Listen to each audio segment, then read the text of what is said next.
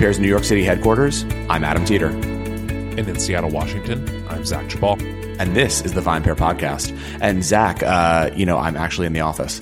Uh, we're still in the in the process of building um, a studio. I'm here super early in the morning. Thank you for waking up at 6 a.m. Seattle time to record this. By the way, I was going to say I am definitely not in any office. I am hiding out in my basement so that I don't wake up my son. But uh, well, you know, there's the trials and tribulations of parenthood. But uh, we, um, uh-huh. you know, we're, we're, we're getting close. We're getting close. You know, we're gonna we're gonna get a nice soundproof room in here. We're gonna it's it's gonna be great. And then you know, no more comments. But I do want to say, uh, I I do appreciate everyone who loves to send us their feedback. So everyone that that listens to the podcast, thank you. We do appreciate it. And again, if I haven't, if you do not make it all the way to the end credits every time, it would be really amazing if you would continue to rate this show and leave comments and reviews, especially on iTunes and Spotify, where it seems like actually we, we ran the data yesterday. The majority of of our listeners are listening to to us. So uh, those definitely are the two most important platforms for you all to uh, rate, review, et cetera. That would be awesome, um, so that more people discover the show. But before we jump into today's topic, Zach, uh, just wanted to to you know quickly you know see what you've been drinking or what you've been up to. Well, you know, so I, I wanted to uh, to give a report. Uh, we, as you know, Adam, and, and our listeners don't know because thanks to the miracle of editing, oh, stuff out. Yeah, so uh, so uh, VinePair uh, and and me, I guess specifically in the case of the Seattle competition. Yes, you were a judge.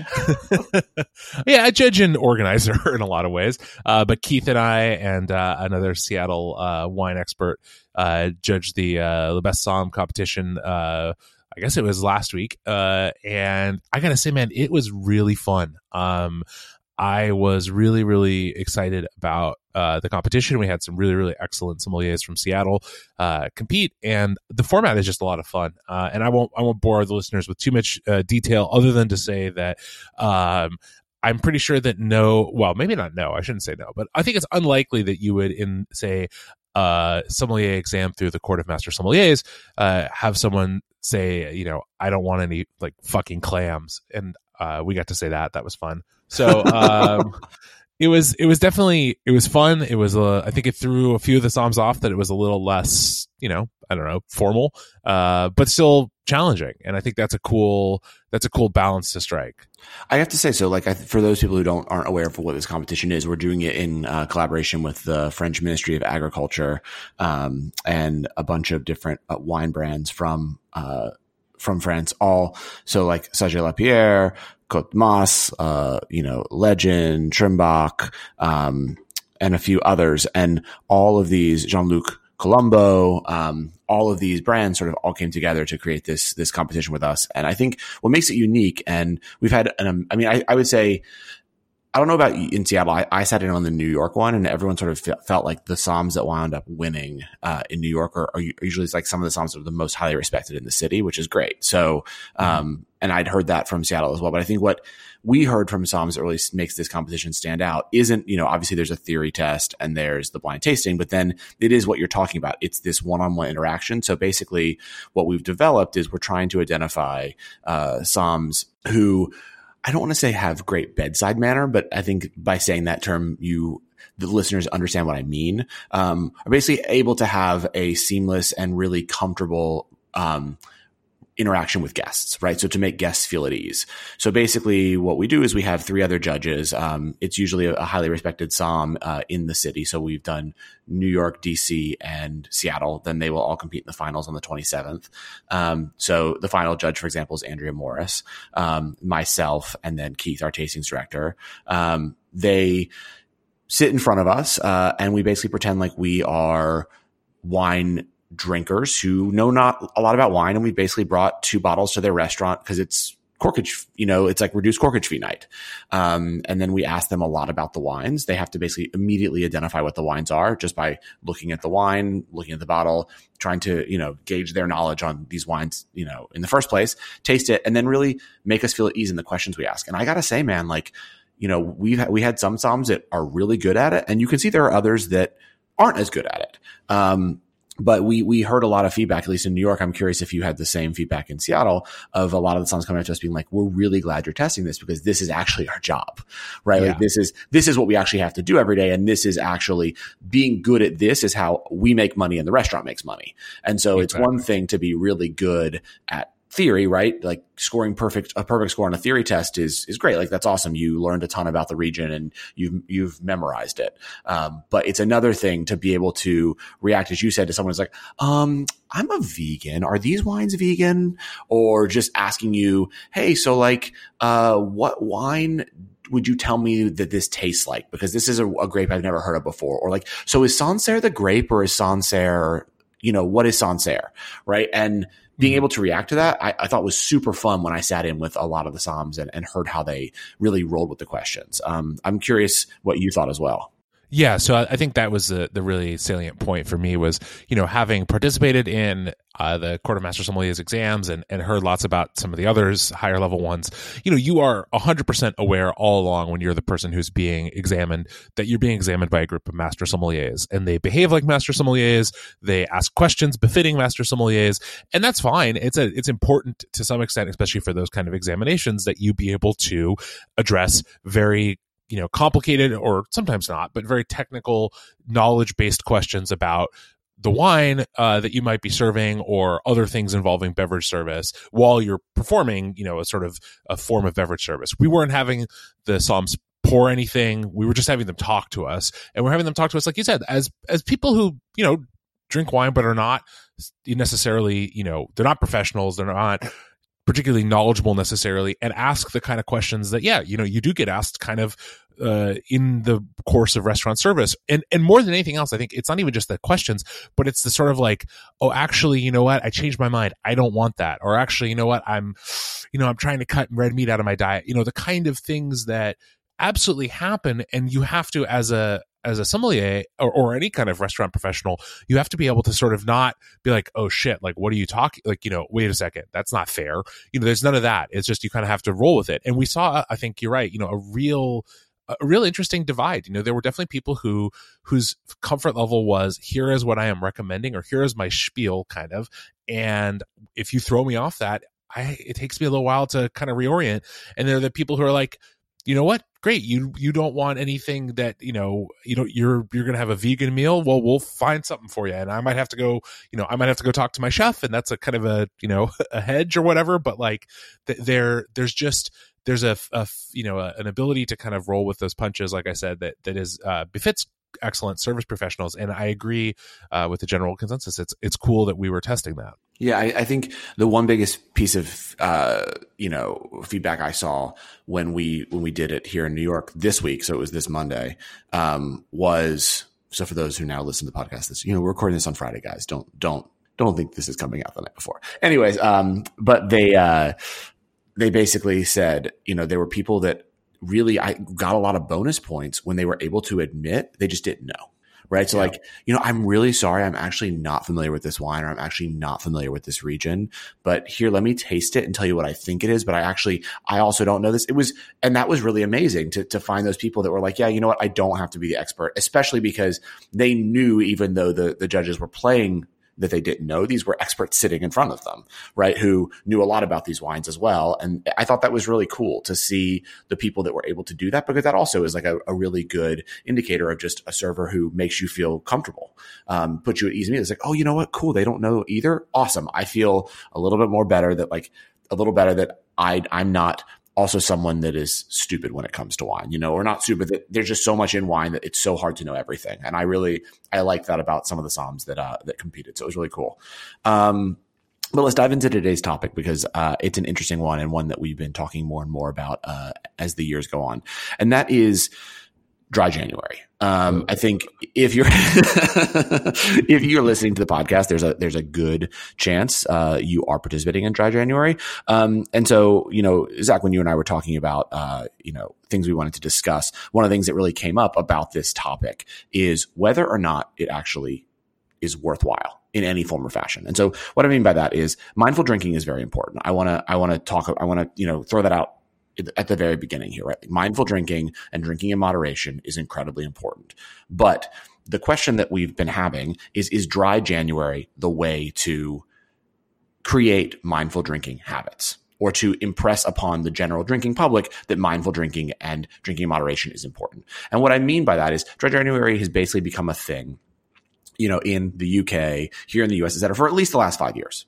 Now, when the consumption reports came out uh, about a week ago, we have seen that the United States is up in consumption of alcohol, not down. So also what that proves is that this whole, you know, no alcohol movement doesn't seem to really have, be having the traction that I think a lot of us in the press, you know, maybe not VinePair as much as other press because we like to look at data a lot more than I think some of our other people we know out there do, uh, instead of just listening to trends of what their friends say. Um, but the data shows that no alc isn't having that that much of an impact, right? Because consumption is up, and also the price of what people are willing to pay is up for those drinks, right? So both is higher than that we've seen in the United States, uh, you know, in in recent decades, which is pretty interesting. Uh, also, sort of.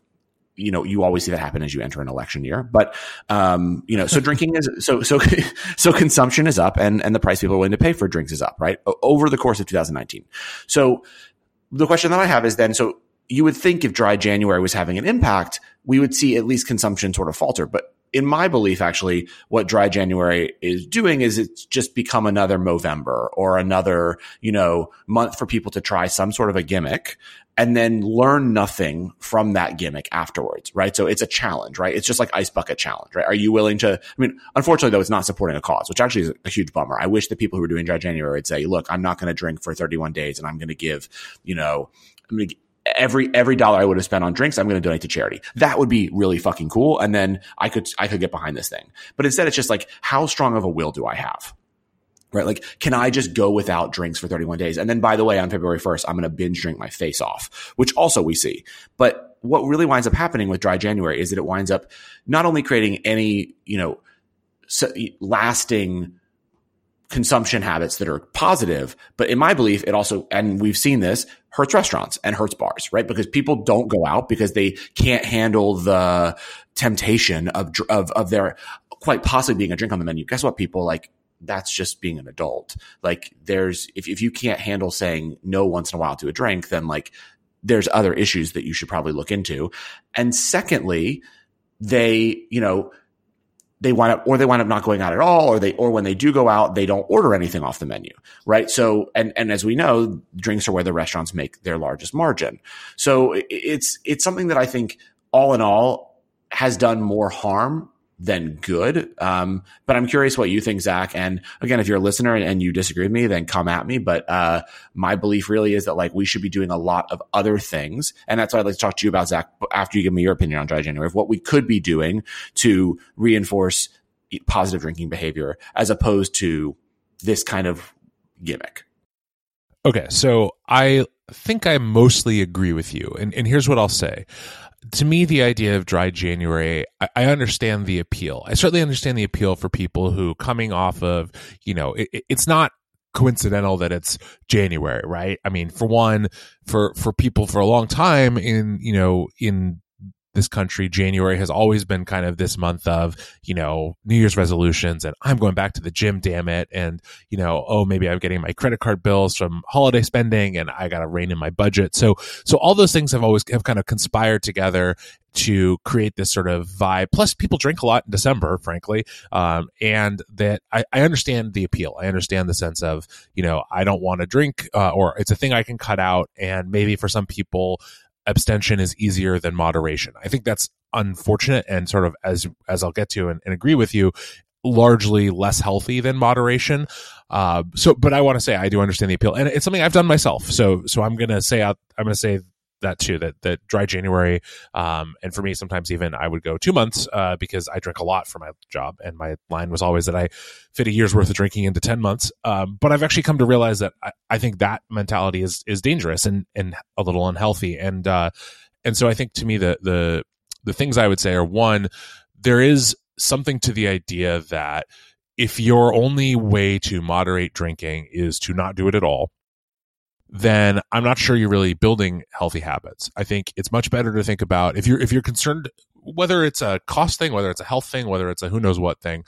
If you're concerned about your drinking, I think it's much better to practice moderation in two ways. Certainly the the simplest is just to say I probably don't need to have more than one or two drinks most days and if i'm going to have more than that it should be an occasional indulgence not a everyday or five day a week kind of thing and i think that's that kind of moderation is is actually frankly takes a hell of a lot more willpower than just not doing something. Um, and i think the other or the other option and, and I, one that i know works for a lot of professionals um, is to pick a day of the week that you just don't drink. And mean, for a lot of people in my line of work that's like monday. Um, but it doesn't matter what day it is. Um, i think if you know if you say to yourself hey look just no matter what you know it doesn't matter what the invitation is doesn't matter the event I, this just one day of the week i'm not drinking. I think that kind of regular habit is better for you and and makes sort of thinking about and moderating your drinking a lot easier. It's kind of like, you know, the, thing, the way I think about dry January these days is kind of like we would be really like dubious of someone who says, Hey, you know what? I'm going to fit all of my gym sessions for the year into one month. Like I'm going to go to the gym every single day for one month and then I'm not going to work out the rest of the year or I'll work out, I guess, when I feel like it, uh, maybe once in a while. And we would think like these people are like clearly like they do not understand health in some fundamental way. And that's and that's kind of how i feel about dry january. I completely agree with you. I think uh, you know the, the, other thing that that has been a pet peeve of mine is people who will say so uh, first of all I've noticed uh, we don't just have dry January now. We also have a thing called Sobertober. I don't know if you are familiar with Sobertober oh, yet. That's made it, but it's it's spreading through the ranks as well. But I've been talking to some people who who participate in these, you know, and to them it feels like a challenge. But then I've asked them, which I think is crazy. Okay, cool. You smoke weed? Oh yeah, I totally smoke weed still. Okay, well then, yeah. how how how are you doing anything that's making, you know, clearing your mind at all if you still get high.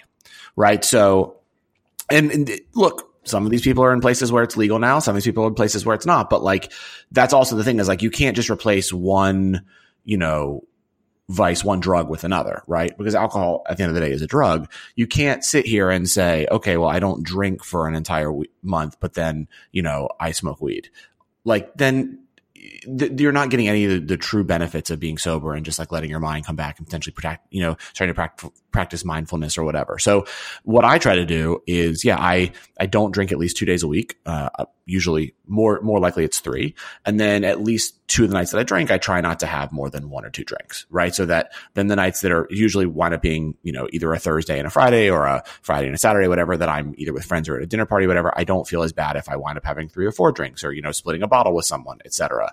Um, but again, it, it takes it takes discipline, right? You actually have to think about it. And in our industry, I think there's a lot more opportunity for that to be in front of you at all times, right? Like, you know, I'm looking sure. out of my office right now into the larger space of, of the VinePair office and there's four industrial fridges out there that are all filled with beers uh, that have been sent to us. There's two huge uh, shelving units that are filled with liquor right now, and then there's you know I think we have eight or ten of these you know wine racks right that are all in our that are in our, in our conference room filled with wine. Um, and you know, and we have this take home shelf that we allow, you know, if, if we've already reviewed a wine or whatever, and there's an extra that we encourage uh, employees to take home wine or beer, et cetera, that is a duplicate that that didn't get consumed, so that maybe they can consume it for a story or they can learn more about the wine or the beer or you know the spirit et cetera uh, to make them just more aware of things in the universe but so there there are those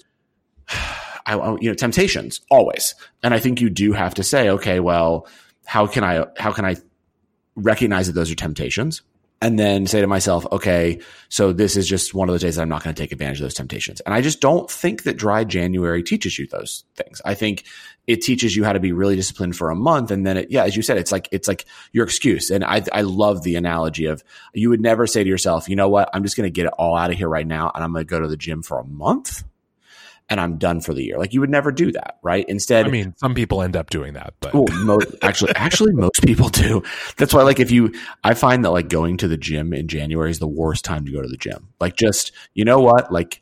Wait till February. Peeps will be done with it. Like they're they're they're bored with it, or like th- that. This is the month to maybe go to yoga or to run outside. I know it's cold, but to do other things if, if, you know, exercise is your jam so that you, and it should be, um, so that you're not just like in the gym with everybody else. And but you know, with exercise, we say, what is it like four to five times a week? You should actually be doing some, some sort of moderate exercise for at least 30 minutes. And I think, you know, you should think about as a drinker, two to three times a week, not consuming or, you know, four to five times a week, consuming less, right? So that it's just, it becomes something that you practice as opposed to this one month challenge, which is, I really do think what dry January has become. Yeah. So I want to touch on the industry side of it in terms of its impact, um, because I think that's the other part of this conversation is, you know, how useful it is for people. You know, I think there's there's a certain amount of self deception and a certain amount of yeah, sort of uh, lack of of effect that that is unfortunate when people do this. But I think to talk about it from a restaurant perspective, I mean, it's always hard uh, for my for me because when someone's not when a table isn't drinking in January you know, we don't know. I can't ask, hey, are you, you know, are you participating in dry January? You know, why aren't you drinking? You know, we, we just, it's not, it's not a thing that, that unless someone volunteers that information, I'm necessarily going to know. But it's certainly the case that even, uh, even though in general in restaurants, January is a slower month, um, it's also a, an especially slow month for drinking. And that is, I'm, I'm sure, you know, I don't know if that's accelerated since dry January became kind of a popularized thing. I think it probably has a little bit.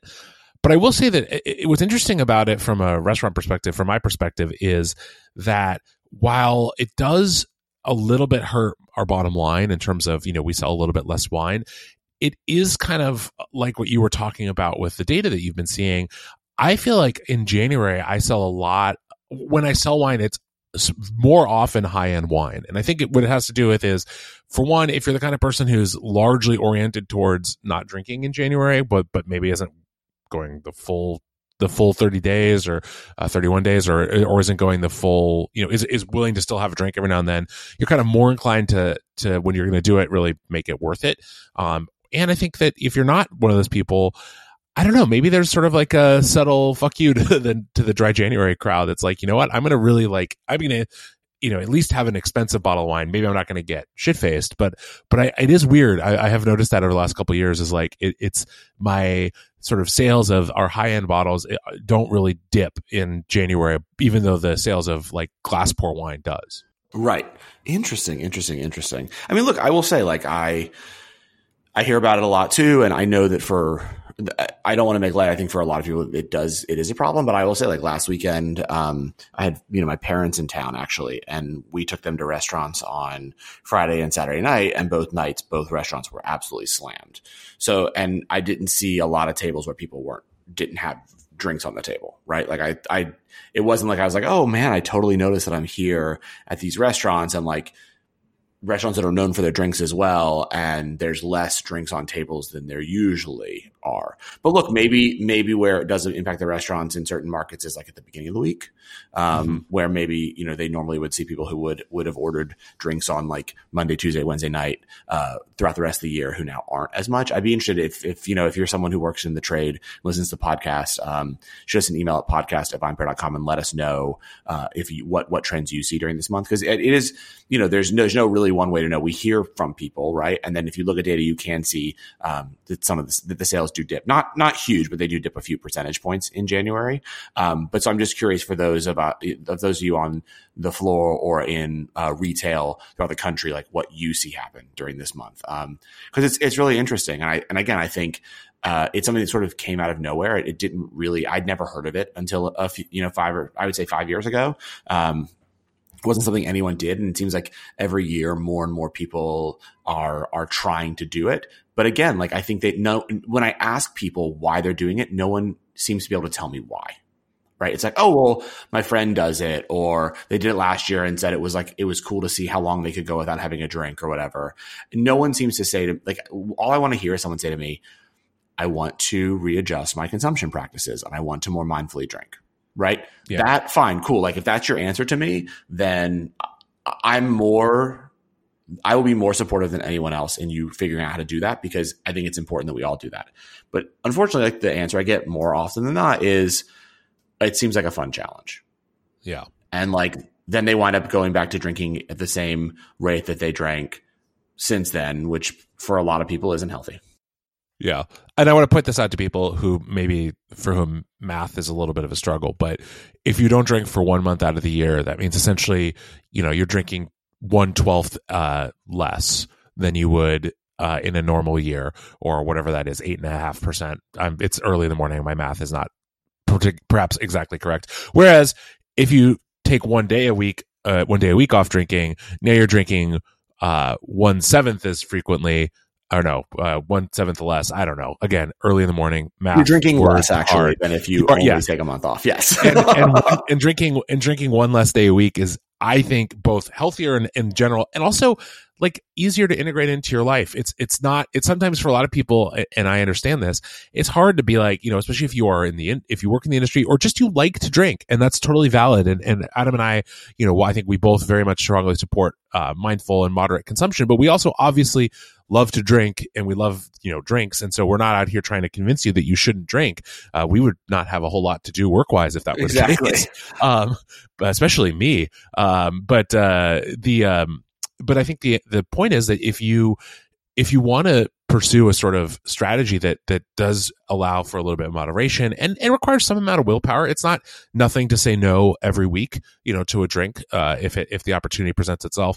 And starting with one day a week even is a really good place to begin. And you may work your way to where Adam is, you know, where maybe there's two days or even three days a week where you don't drink, and you're you're better able to integrate uh, sort of moderation into your life. But but starting with one day a week, I think, is a really uh, not easy, but easier place to start. And it will, it will be with you you know year round as opposed to being you know one month of okay i'm going to grit my teeth and get through it and then the second the clock uh, the calendar flips to february i uh, i forget all about it and it's back to my sort of you know normal drinking levels